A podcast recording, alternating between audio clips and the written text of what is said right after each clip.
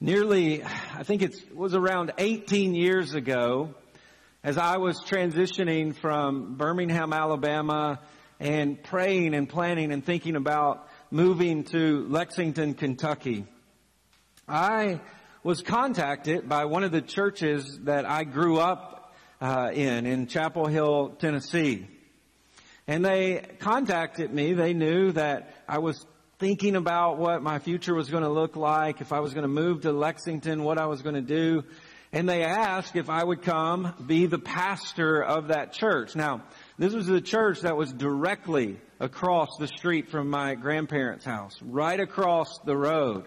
This was the church that my granddad would pull me in a little red wagon to church every Sunday and he would pull in like I was parking backwards into the uh, parking spot on the sidewalk there and my little red wagon would be waiting for me after church and I would get in and he would pull me back across the street.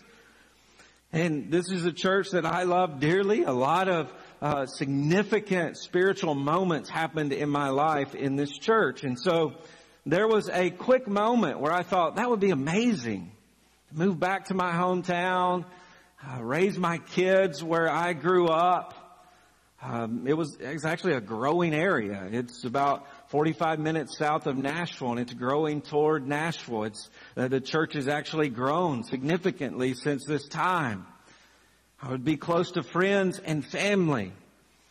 And as quick as I had all of those thoughts, my thoughts quickly transitioned to how difficult it would be to be the pastor of my grandparents. How difficult, they are godly people but I don't want to be their pastor. I'll put it that way.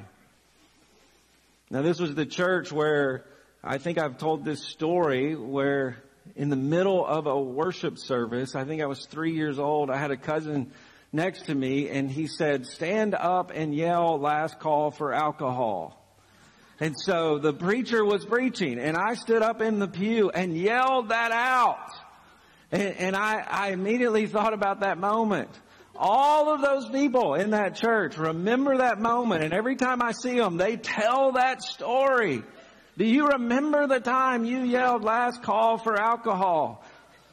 And I said, yeah, because I experienced church discipline on that day. I was taken out back and some of you know what that means. But, but I began to think about my grandparents, all of these people that I grew up with, teachers, parents of close friends who are in that church. And I began to think, what if that didn't work out? And I called one of my mentors and he said, Jeremy, as, as great as that sounds, right or wrong, you just gotta know it's really hard to pastor people who changed your diaper in the nursery. It, it just doesn't usually work out well. When we get to our passage today, Jesus is kind of experiencing the same thing. As he goes back to his hometown of Nazareth, this small town where everybody knows everybody. And everybody knows everything about everybody that they've ever done. This is where Jesus goes as he is leading his disciples as they are doing ministry together. They are proclaiming the gospel. They end up in Nazareth and in our passage today, this is his second time in his hometown. But what Mark does for us today is he paints a picture of how scary it is to be from Nazareth and to grow up with Jesus and yet to not know who Jesus is in flesh and blood. He paints a picture for us today of how scary unbelief really is. Notice verse one, he went away. And last week we talked about the woman who Jesus healed of this, this horrible condition that had plagued her for 12 years and immediately Jesus healed her. We talked about the 12 year old girl that Jesus literally raised from the dead. And Jesus moves on from those places. And the text says he went away. And remember, Mark does this so often, he jars us from one scene to the next. Jesus did these amazing things and then he went away. He moves away and that's significant in our passage today. Notice he says he went away from there and came to his hometown and his disciples followed him. He wants to emphasize his disciples continue to follow him from episode to episode, scene to scene, town to town. The disciples are loyally following Jesus. But Nazareth was a very small town, probably 10 acres in size.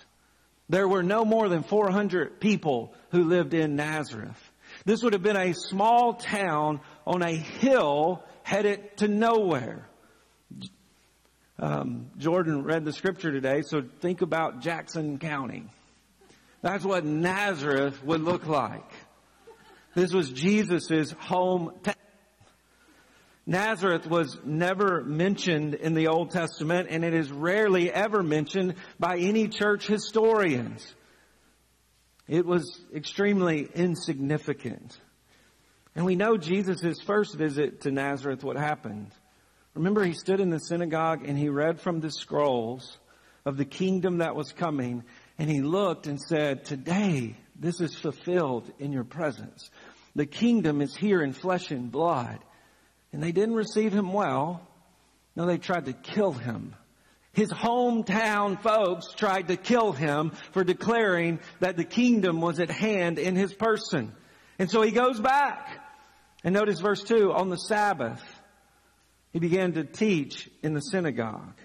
And notice what happens. And many who heard him were astonished. Now the word astonished, it means to strike hard. It means to deliver a significant blow. It is intense.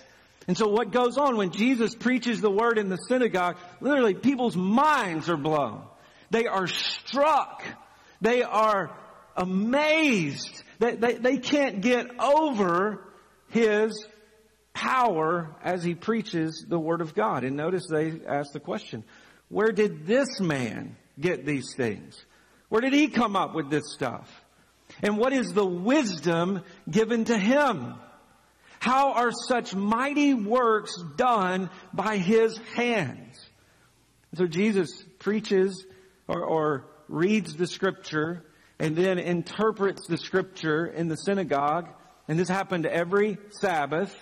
The rabbis would get up and they would read a portion of scripture and then they would give their interpretation of the scripture. And most of the time it fell within certain traditions but all of a sudden, you have the scriptures in flesh standing before you.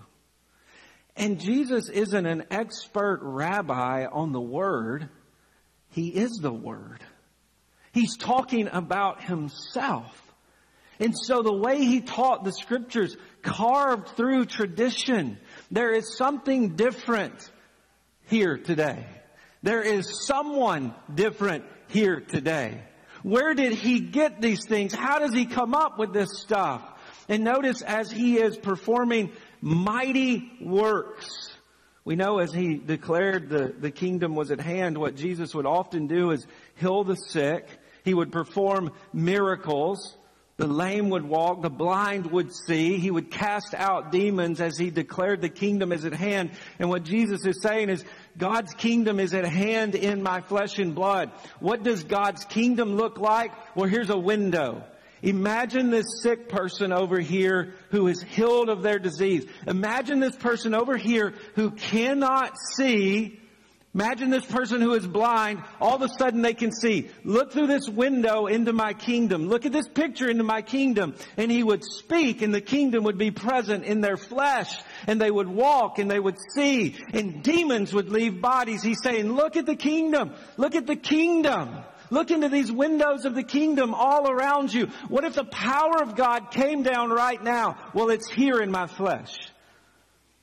And as he did these things, people said, what in the world is going on? What, what, what is, who mentored him? who taught him how to do all of these magic tricks? Notice verse three. Is not this the carpenter? Now, they are amazed at everything Jesus is doing. They are amazed at his skill to teach and his power to perform miracles until they remember, oh yeah, that's Joseph's adopted boy. That, it's amazing. They're standing back. What in the world is going on? And then their amazement leaves them as they realize that's Joseph's boy. That's the boy Joseph raised. Isn't he a carpenter? Now the word carpenter, it just means to work with your hands, to build things out of brick or wood. It meant to be common or earthly. Now a lot of times we think about Joseph as a carpenter and we think, oh, he built these beautiful cabinets. He built this beautiful furniture. All the pictures of Joseph and Jesus working in the wood shop. Probably what Joseph did is he built a lot of farm equipment. He built a lot of yokes and plows. And so Jesus was known as someone who was very earthy, common. And people are standing around and saying, there is no way this man was trained in the scriptures. There is no way he was trained to tell us the things he's telling us to do and the, the, the things he's telling us to believe. He, he's not elite. He didn't go to seminary. He went to tech school. So how in the world is he here in our synagogue preaching so powerfully and doing these things? And notice, isn't he the son of Mary? Now this would have been insulting. Notice Joseph's name's not even mentioned. This would have been insulting and slanderous. You always use the father's name in identifying someone. But this also alludes to the rumors. Isn't he Mary's son? Oh yeah, y'all remember that story? That virgin birth stuff? that they, they tried to sell us when he was born?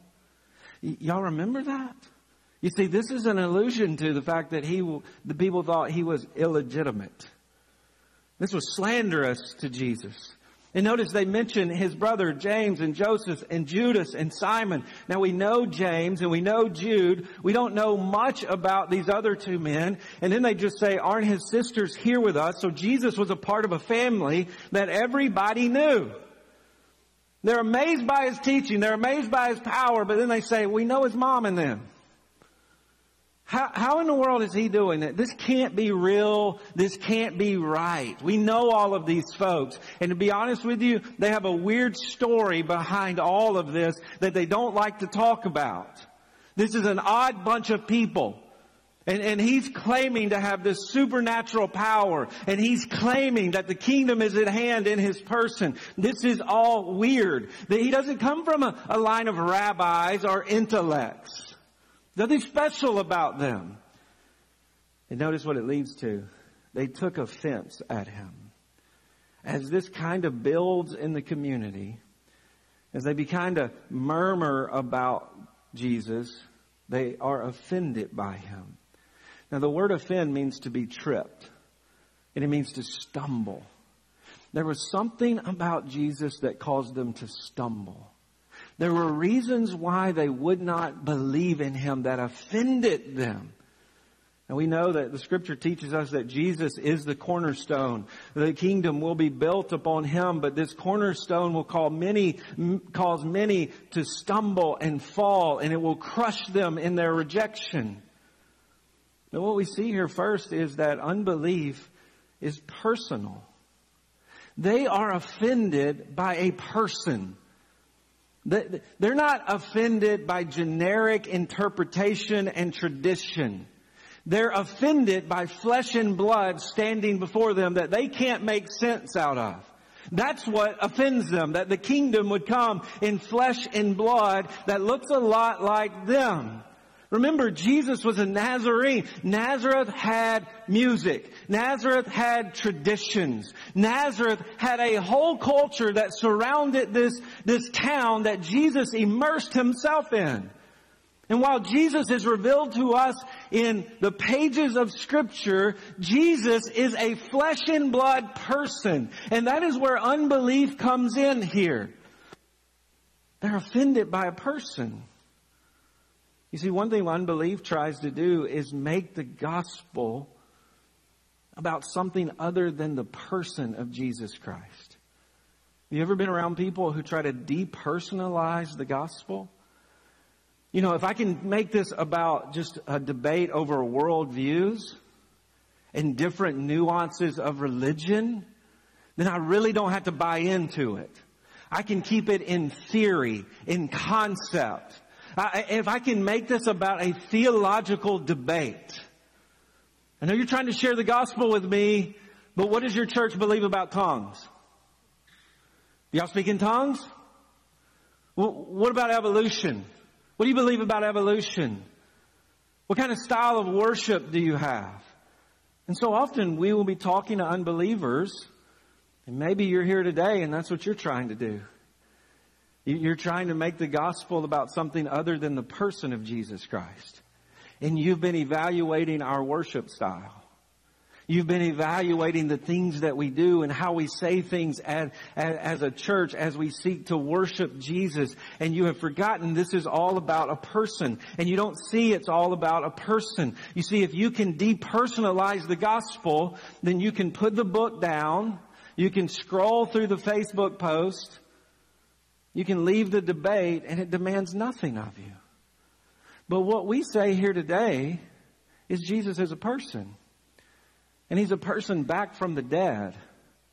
And he has earlobes. And he has cuticles on his fingernails. And he's a real person.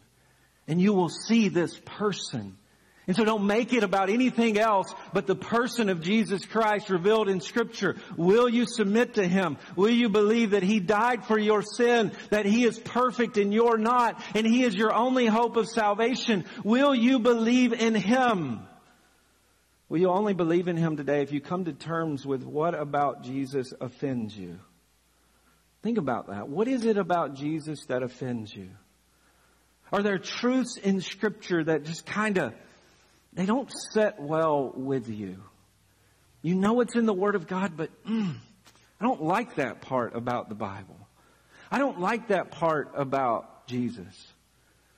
You know, that says something about you. Because God sent Jesus as the revelation of Himself that is to declare to us who we are. And so maybe you're here today and you're offended by Jesus' goodness, that He is perfect, that He is righteous, you know why that trips you up? Is because for you to say that Jesus is the only good one, you have to say, I'm not good. And I'm not good enough. Maybe you're here today and, and, and the, the, thought that Jesus is Lord, back from the dead. He has defeated sin and death. He is Lord. Maybe that's what offends you. Why does that offend you? Because if you say He's Lord, you have to submit to Him and you have to follow Him. Maybe it offends you that Jesus knows all things. Maybe it offends you that Jesus is in control of all things. Why does that offend you? Because you have to admit, I don't know all things, and I'm not in control of all things. Maybe it offends you today that we're saying Jesus is king, Jesus is ruler, He is God's king, and all history will be evaluated in light of Him. Maybe that offends you. Why? Because you will have to stand before Him and be evaluated in light of Him. And so don't, don't trip up today. Don't stumble over the things about Jesus that offend you. No, stop. Stop and say, I will bow to the one God has sent. I will trust. I will believe I will believe in the one God has sent in flesh and blood. I will follow this person according to the scriptures. I will give my life over to a person whose name is Jesus. Notice verse 4. Jesus explains to them. He said, A prophet is not without honor. And so there are prophets that are honorable, they're famous, they receive praise and acceptance as the word from the Lord. This does happen, except Jesus says, except in his hometown. And he's referring to himself. He said, you guys have seen the crowds follow us. You've seen my fame. You've seen my celebrity status. And yet we get to Nazareth and it ain't happening here, is it? We've been here twice. These people are seething in anger toward me. They're confused. There's gossip. There's slander throughout the town. Except in his hometown and among his relatives and in his own household. Remember, Jesus, even the brothers and sisters that we mentioned earlier, said he's a fool until the resurrection, until he's back from the dead. They would say he is a crazy man talking this stuff. He's lost his mind. But notice verse 5.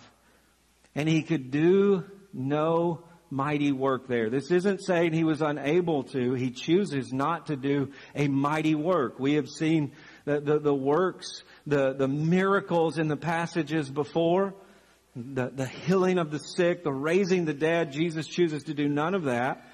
except he laid his hands on a few sick people and healed them. It was minuscule what he did in this town.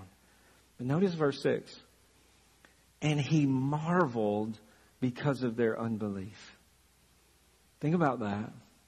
There's only two things that are described as causing Jesus to marvel and to be astonished.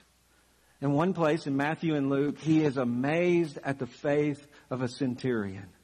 He stands back amazed at this man's faith.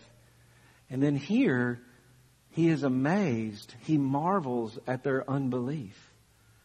The, the Savior of the world is struck that his hometown folks can't see it. The people he knows the best changed his diaper in the nursery. And they don't see it. He, it, it, it, blows his mind. He, he's aghast. He's amazed. The word means to wonder. It means to be astonished. It means to see something you, you just can't explain. Jesus marvels because of their unbelief. And notice what he does. And he went about among the villages teaching. He left there. They rejected the word. They rejected the kingdom. So he takes the kingdom elsewhere. They marvel at his skill. He marvels at their unbelief. They marvel at his teaching. He stands back amazed that they don't believe it. And I wonder today as you read those words, does unbelief shock you? Are you shocked when you share the gospel with someone, when you know someone who, who has heard the gospel and they reject it? Does that shock you? Or are we just at a point where we sort of yawn and say, well, yeah, that's just, that's just the way it is? Or does it, does it ever jar you?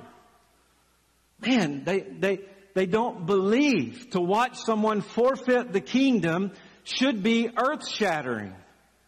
It, it, it shakes Jesus to watch someone choose alienation from God. I, I still, it's, it's gut wrenching for me when I'm talking to someone about the scriptures or the gospel, and we get to a point where they look at me and they just go, yeah, yeah, I don't, I, I can't argue with that. I can't, yeah, okay, that makes sense. And then they still don't believe it. Like it, I don't understand that. I don't, I don't get that. I used to think, well, I, maybe I'm not sharing the gospel the right way, and I'm a very logical person. Doesn't it make sense to do this? But what you're seeing before your eyes is a hard heart of unbelief that should grip you. It should be gut wrenching. Are there people in your life right now who you know they're rejecting forgiveness of their sin? They're choosing to live in guilt. And, and does that strike you? Why would they live that way? The, the promise of the gospel is that we will be raised from our coffins and we would have hope in death. Why would someone walk through this life in guilt and no hope in death? Why would they reject the gospel? Does that shake you? It shakes the Savior. Why would someone choose to spend eternity alienated from God?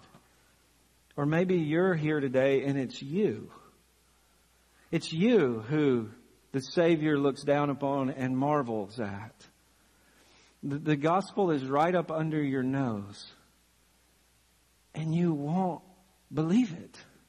It's right in front of you in the pages of scripture. You've heard it. You've sung it. You're around friends who believe it and you won't believe. That, that amazes Jesus.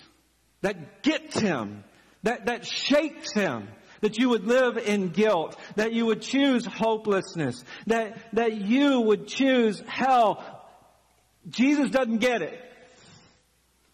Emotionally, there's an emotional response with Jesus. We see it when he looks down upon the city and he sees uh, his people who are like sheep without a shepherd and he has this vomitous compassion. Why? Why does this happen? Why does unbelief exist? It moves the Savior. I wonder if it moves you. Or you just go through the motions. I do the Christian thing. I say the Christian thing. But then all around you are people who are dying and going to hell, rejecting the gospel. Does it shake you?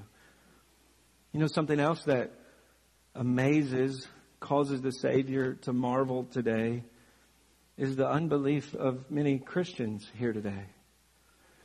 Those of you who are here today and you believe in Jesus. You are trusting in His cross as best you can. You believe He was righteous. You believe He was raised from the dead. You have said, my eternal kingdom is heaven. And yet there are times in your life where you choose not to believe it. There are moments where you doubt it. Do you know in those moments Jesus says, what in the world are you doing? Cross, empty tomb, the promise of scripture. It blows the Savior away that you would, that, that you would doubt those things. He's not mad at you. He's not irritated with you. He's not frustrated with you. But it does cause him to marvel. What's the solution? Believe. Trust. Don't doubt. Remember last week, do not fear, only believe. Trust in the gospel, run to Jesus, bow to Him. He is your hope. He is your salvation. He is your righteousness. He is your forgiveness. He is your mercy. Cling to Him and reject your unbelief. And notice verse 7, he called the twelve and began to send them out two by two. And he gave them authority over clean spirits. Now, we talked about the twelve earlier in Mark. And just in choosing this ragtag group, Jesus is executing judgment on the religious system. There are no rabbis here. There are no priests here in the twelve. It's as if Jesus is saying, well, y'all have a problem with me? This hillbilly from Nazareth declaring the kingdom? Wait till you see these guys. Fishermen, farmers, tax collectors, outcasts, normal men with flaws. He, he, he, sends out the twelve as an insult on the kingdom. And notice he sends them out two by two. Why does he do that? I know there's a cute song about that, but he sends them out two by two because it was two or three witnesses confirms their testimony. And so they were testifying, they were witnessing Jesus as Lord, and so there was two of them. And he gives them authority, the same authority that he possessed, power to to cast out demons, to heal the sick. And Mark mentions casting out demons and unclean spirits a lot because he wants to remind us of this clash, cosmic clash of kingdoms. You have the kingdom of God clashing with the kingdom of Satan, and it happens through the proclamation of the kingdom, the proclamation of the word of God. But notice what he does, verse 8. He charged them to take nothing for their journey except their staff.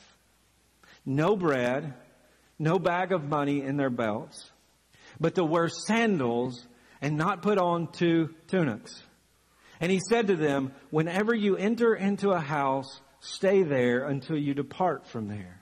Now he commands them. And he commands them, you're not going to take out any missionary support. There will be no fundraising, no ends of the earth offering. No, you're going to go out preaching the gospel pretty much without anything, just the clothes on your back. Don't even take an extra coat for when it gets dark. You take a staff, there are going to be scorpions, there's going to be snakes, going to be, th- you're going to need your staff to get, get around, but it's pretty much the clothes on your back. And you're going to depend on the hospitality of others. Now we have to remember hospitality was such a part of this culture. You would go into towns and you would meet people for the first time and they would say, why don't y'all come over for dinner? Why don't y'all stay a while? And it wasn't just a few hours, it was like few weeks. Hey, why don't y'all stay a while? I know in the South we say that just, you know, out of respect. It's just a nice thing we say. If you said, why don't y'all stay a while in this culture, people would say, okay, where's our beds? That's the way it worked, and that's how they were to, to depend uh, upon the culture as they did ministry. And you have to remember they were followers of Jesus. And so they enter these towns and people are going to say, Hey, aren't you followers of Jesus? We want to know more about him. We know he's not with you. Now we can get all the secrets. Come on in and stay with us a while. But why weren't they allowed to take anything? And why did they have to stay in one house? Well, as miracle workers, the potential to be corrupted was massive. Here Jesus is protecting them against the health, wealth, prosperity gospel. The gospel ain't for sale. And so you ain't going to take anything. You're not even going to take a bag of money to, so people can't pay you to preach the gospel. They can't pay you to perform miracles. You're not even going to take anything to put the money in. This is what we used to tell our kids when we go to the grandparents' house. Don't take anything that you can bring anything back with. And we would call them ahead of time at Christmas and say, we have a really small car. So gift cards is all you can give them. You will not corrupt them. You will not buy their love over Christmas. We don't have enough room for it. Well, here the, the disciples are going in. They, they don't have, there's no way they can collect treasures for preaching the gospel. They can't even take a bag for the money. The kingdom can't be bought and they're to stay at one place. Do not travel from house to house to house selling the kingdom. No, you preach the kingdom. You display the power of the kingdom. And notice as the text continues, verse 11, and if any place will not receive you and they will not listen to you, when you leave, shake the dust that is on your feet, shake it off as a testimony against them. Now this was another cultural practice. When a Jew left a Gentile city, they would shake the dust off their feet to declare that city is unclean. That city is full of unclean dogs and Gentiles. And here Jesus says, on your mission, when you when people don't believe the message, you are to declare those people are unclean. And think about the place they just left. His hometown. When they don't believe in the Messiah, even if it's in your hometown, you declare they are unclean in unbelief. And we see that Paul did this. Remember Paul preached Christ in the synagogue and was rejected. And what did he do when he got outside? He shook the dust off of his clothes to say, these people rejected the Messiah. They are unclean. Now this kind of blows our mind. But literally, Jesus is saying in the most biblical sense, when your message is rejected, you are to say, to hell with this place. I know we like to cavalierly say that, trite ways. This was a part of their mission. And it was to grip them. That it was to shake them. The same way that you are to declare these Gentile cities full of pagans are unclean. Now you go into the city and even the Jews, even your friends, even the family you grew up with, when they reject the gospel, you are to say they are unclean in their unbelief and they are headed to judgment. Now I don't think that's something you should say or do at Cracker Barrel this week. When your friend doesn't believe the gospel, you just get up and walk out and shake your feet off as you walk out the door. I don't think that's the point, but I do think the point is for anyone who doesn't believe in Jesus, you are to be okay with sorrow in your heart, looking them in the eyes and saying, you know you're going to spend eternity in hell. You know. You know that's what's coming when you reject this message. You see, our, our favorite verse, or the culture's favorite verse, is, Thou shalt not judge. Jesus was okay with judging unbelief. And he taught his disciples to do it. Jesus pointed to Tyre and Sidon and said it is going to be more tolerable than Sodom and Gomorrah for those cities. The fire that rained down on Sodom and Gomorrah, oh, that's nothing compared to the judgment coming to these places. Jesus would say of people in places that rejected him, they are like dogs that return to their own vomit. He would say, do not cast your pearls before swine, filthy, vicious animals who reject the gospel. That should startle us. That should shake us. But what Jesus is getting at is unbelief is real and unbelief should shake you. And you, have got to be okay at times with staring unbelief in the eyes and warning, warning with tears in your eyes. This is what is coming. This is, this is what will happen if you reject the Savior. And notice what they did. They went out and proclaimed that people should repent. They should turn from the judgment that's coming. And they cast out many demons and they anointed with oil. This was symbolic of the kingdom. And they healed many who were sick with them. Now, what Jesus warns us in this section of scripture is first of all, unbelief is tragic and it should shake us. It should shake us. And we should warn those who do not believe in Jesus of the judgment that they are in right now. The wrath abides upon them. But as Jesus sends out his disciples, he tells them unbelief is to be expected. And it should not deter you. In this section in the book of Matthew, Matthew 16, he tells his disciples, I'm sending you out as sheep among wolves. And the wolves were the Jewish elite the rabbis, the religious of the day, they are the wolves that are going to devour you and try to kill you. And if they hated me, they will hate you. The truth here is Jesus came to his own and his own did not receive him. And Jesus is telling his disciples, if you preach and you witness the kingdom, this unbelief is going to bubble up before your eyes. You see, we can keep the gospel bland. You can keep the gospel bland and you can make it about coming to church and you can make it about, I don't even know what this means now, winning. That's like a Christian thing now. We're going to win. I don't know what we're, we're going to win. Jesus won. We're going to win what he's purchased for us, I guess. I don't know how I'm going to win at work this week. That's just a thing. That's kind of a soapbox. Just forget that part of the sermon. But we can make it about all of these silly, generic, bland things. And people will like us and they will pat us on the back and they will smile at us. And they would say, you're doing just a, you're doing just a great thing. I'm so happy for you. You're a part of such a good thing and it's so good for you. But when you start looking people in the eyes and say, no, no, if you do not believe in Jesus and follow Him, the Jesus of the Bible, not the Jesus of your own mind, you'll spend eternity in hell. You start saying that and it's like peroxide on a wound. Unbelief just starts bubbling up and people get irritated.